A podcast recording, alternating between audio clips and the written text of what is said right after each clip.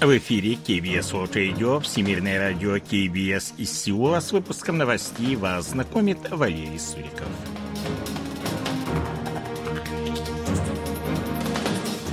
Основные темы этого выпуска. Президент Юн Сёгюль отправился в Сан-Франциско на саммит АТС.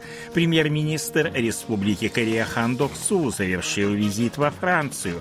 Пиньян испытал твердотопливные двигатели баллистической ракеты средней дальности. А сейчас эти другие новости более подробно. 15 ноября президент Республики Корея Юн Су Юль отправился в Сан-Франциско для участия в саммите Азиатско-Тихоокеанского экономического сотрудничества АТЭС. Тема саммита этого года, в котором примут участие представители 21 страны, создание устойчивого будущего для всех. В своем выступлении на пленарном заседании 16 ноября южнокорейский лидер подчеркнет приверженность Сеула активизации усилий по переходу к чистой энергетике и преодолению климатического кризиса. 17 ноября он примет участие во второй сессии, на которой пойдет речь о необходимости совместной работы стран-членов АТС над восстановлением многосторонней торговой системы и укреплением региональных цепочек поставок. В рамках саммита АТС он проведет ряд двусторонних встреч. Военное сотрудничество между Северной Кореей и Россией представляет серьезную угрозу миру и стабильности в регионе. Об этом заявили министр иностранных дел Республики Корея Пак Чин, госсекретарь США Энтони Блинкин и министр иностранных дел Японии Йоко Камикава в ходе встречи, состоявшейся 14 ноября в Сан-Франциско. Перед началом переговоров госсекретарь США заявил, что у трех стран много направлений для сотрудничества сотрудничества. Глава южнокорейского МИД напомнил, что сотрудничество между тремя странами достигло беспрецедентных высот после саммита в Кэмп-Дэвиде. Глава японского МИД отметила сложную ситуацию в мире, подчеркнув необходимость повышения стратегического сотрудничества трех стран. 15 ноября премьер-министр Республики Корея Хан Док Су вернулся на родину по завершении визита во Францию, где он предпринял попытки заручиться поддержкой кандидатуры Пусана в качестве места проведения Всемирной выставки 2030 года.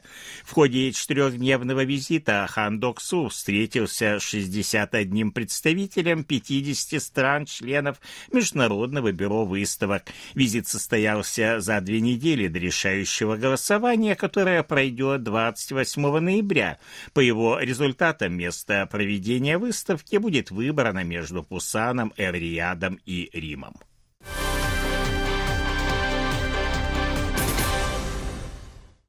Госдепартамент США предварительно одобрил продажу Республике Корея корабельных ракет-перехватчиков Standard Missile 6 SM-6 и сопутствующего оборудования, а возможные продажи военной техники на сумму 650 миллионов долларов сообщило 14 ноября Агентство по сотрудничеству в области оборонной безопасности при Пентагоне. По данным агентства, правительство Республики Корея обратилось к США с просьбой о покупке до 38 ракет СМ-6 Блок 1, контейнеров для систем вертикального пуска, учебных пособий и другого оборудования. В тот же день запрос на одобрение оружейной сделки был направлен в Конгресс. Ракеты СМ-6, обладающие возможностью перехватывать баллистические ракеты, могут поражать цель на расстоянии до 460 километров. В прошлом году они были проданы Японии. В Республике Корея их планируется установить на эсминце KDX-3 водоизмещением 8200 тонн, оснащенные системой Aegis. Ракеты-перехватчики, размещенные в Республике Корея, повысят уровень безопасности союзника Вашингтона, который является основой политической стабильности и экономического прогресса в Индо-Тихоокеанском регионе. Сейчас южнокорейские эсминцы оснащены ракетами СМ-2. Северная Корея провела успешные наземные испытания недавно разработанных твердотопливных двигателей большой тяги для нового типа баллистической ракеты средней дальности. Как сообщило агентство «Ацтак», испытания двигателей первой и второй ступени состоялись 11 и 14 ноября в ходе испытаний подтверждены надежность и стабильность уже зарекомендовавших себя отечественных технологий проектирования и производства твердотопливных двигателей большой тяги, говорится в сообщении.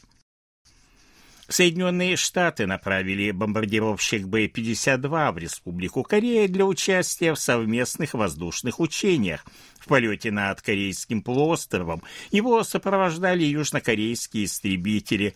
Это уже шестые совместные учения союзников в этом году с участием бомбардировщика, способного нести ядерное оружие. Частое развертывание передовых американских вооружений рассматривается как часть действий Вашингтона по укреплению безопасности Республики Корея на фоне растущей угрозы со стороны Северной Кореи. По данным военных источников, в начале следующей недели в Пусан прибудет американский атомный авианосец Карл Винсон.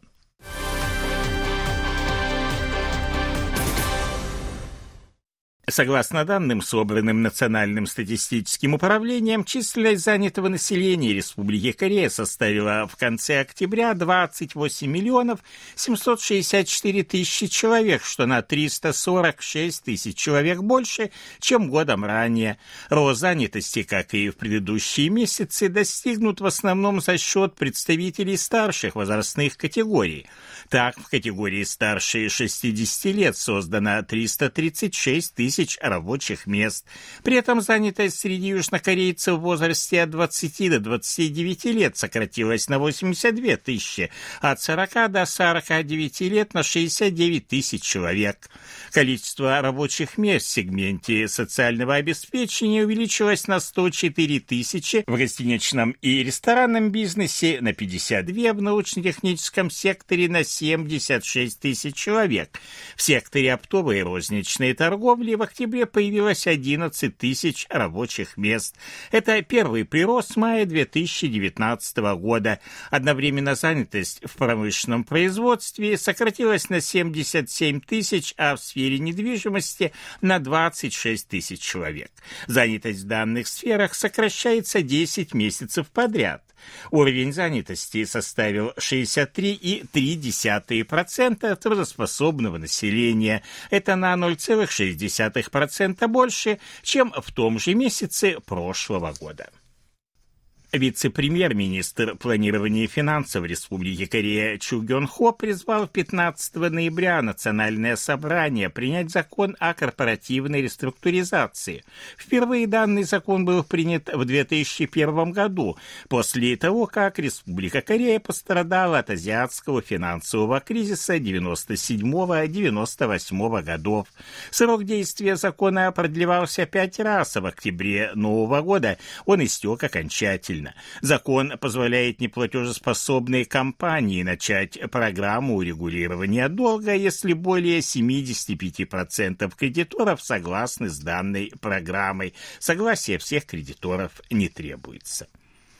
Управляющий Банком Кореи Ли Чан Йон возглавил ключевой комитет Банка международных расчетов, который курирует глобальную финансовую систему. На заседании банка в швейцарском Базеле он назначен председателем комитета по глобальной финансовой системе на трехлетний срок, который завершится в октябре 2026 года. Основная задача комитета – выявление источников нестабильности в мировой финансовой системе.